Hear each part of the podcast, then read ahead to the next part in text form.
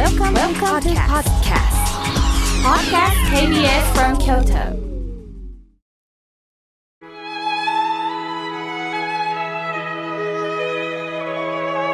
改めまして僧侶の河村明慶です今日の法話のテーマは働く意味についてお話しいたしますえ先週から幸せ経済社会研究所所長の枝広純子さんにお越しいただきましてお話をいただいて本日もこの後ご登場いただきます。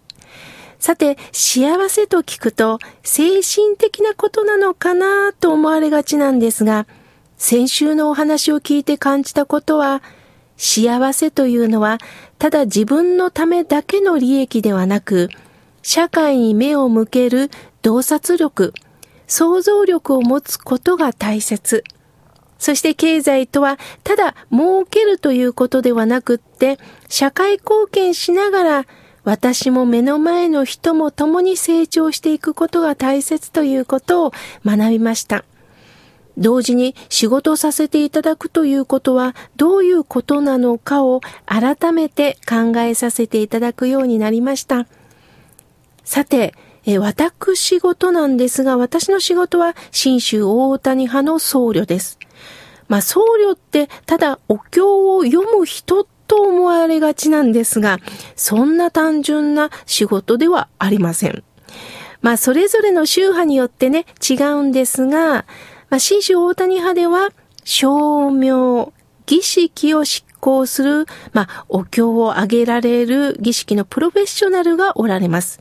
そういう方々のことを、道宗と言います。お堂の道に皆の宗の宗で、道宗と言います。主には京都駅前の新州本廟通称東恩願寺の周りにお寺さんがありますが、同種の先生は住んでおられます。まあ、実はお恥ずかしいことなんですが、私はお経をあげることは苦手なんです。儀式というのは非常に苦手なんですね。えー、私もかつて、えー、同州の泉先生のお寺に習いに行っておりましたが、先生は一生懸命教えてくださるんですが、私がお経をあげる番になると、ひたすら苦笑いで終わりました。はい。でもやはり極めた方は違うんだなと思います。そしてお経だけではありません。経学と言いまして、お経に書かれている言葉の意味、教えを研究する。例えば、東恩賀寺の北側にね、親鸞交流センターっていうところがあるんですが、この2階では、経学の研究員の方たちが研究しておられます。あの、1階、2階自由に、ね、入ることができるんで、喫茶店もあるんでね、皆さんぜひご利用ください。そういった方々が、それぞれの立場でお給料をいただいております。これもお仕事です。もちろん、お寺のご住職もお布施をお寺に入れ、そしてご本山、ご門徒さんの報告した中でお給料をいただきます。これはどこの会社もそうですよね。働くというのは、ただ単に収入を得る。労働に対する、えー、まあ、ね、単価を得るという物理的な理由だけの目的で行うことではないんですよね。働くという行為を通じて、それが私の成長にもなって、学びにもなって、そしてどこまでも社会貢献できるかということにもつながるんですよね。では、多くのお金を落としてるから社会貢献してるか、それは違います。たとえ1円でも立派な貢献です。さて、あなたにとって働くとはどういうことですか？それぞれの年齢、体力、個性があります。皆さんが皆同じことはできません。決して選んだ仕事ではないとおっしゃる方もおられるでしょうが、今の私の役割を考え、私のすべきことを全うするのが仕事ではないかなと思います。つまり、いただいたご縁の中で一生懸命に使えさせていただくということです。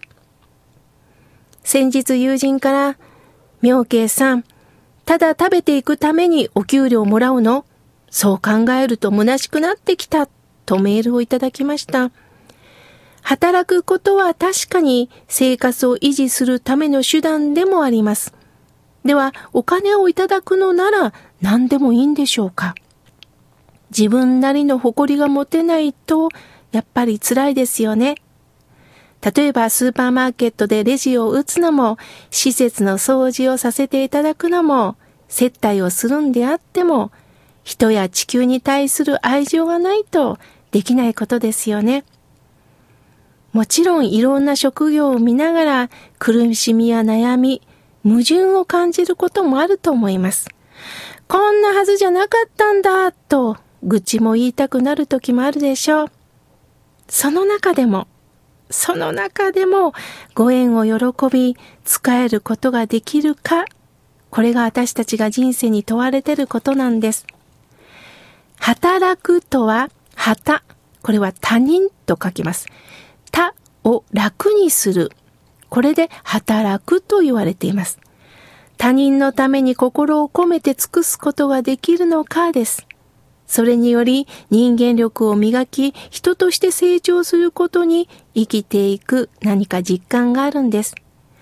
誰かと競い合って抜き出ることがあっても、でもそれは一時的で一匹狼になってしまいます。働くことで誰かと気持ちを共有できる、人とコミュニケーションを取れるということは、自分の成長にも結びつくんですね。人が生きる社会を作っていくのが社会人なんです。たとえ今、体が動かなくなっても、そこにいるだけで大切な存在です。一人一人の人間は尊い。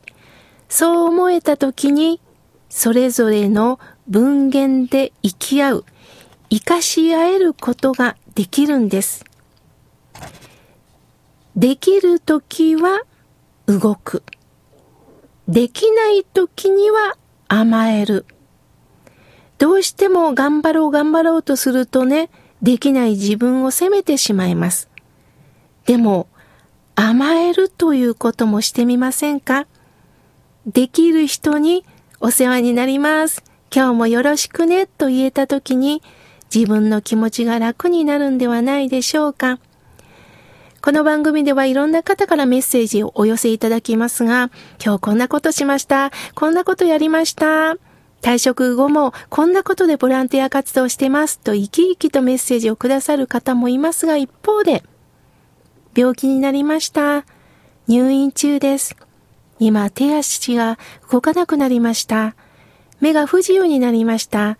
そういう方も一生懸命にメールを送ってくださり、おはがきを書いてくれたり、ある方はタクシーのドライバーさんですけれども、手紙をわざわざ局まで届けてくださる方もいます。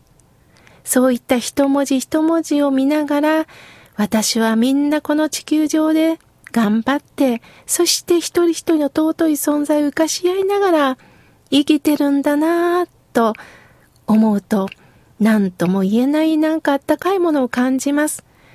この番組は全ての人につながってるんだなと感じます。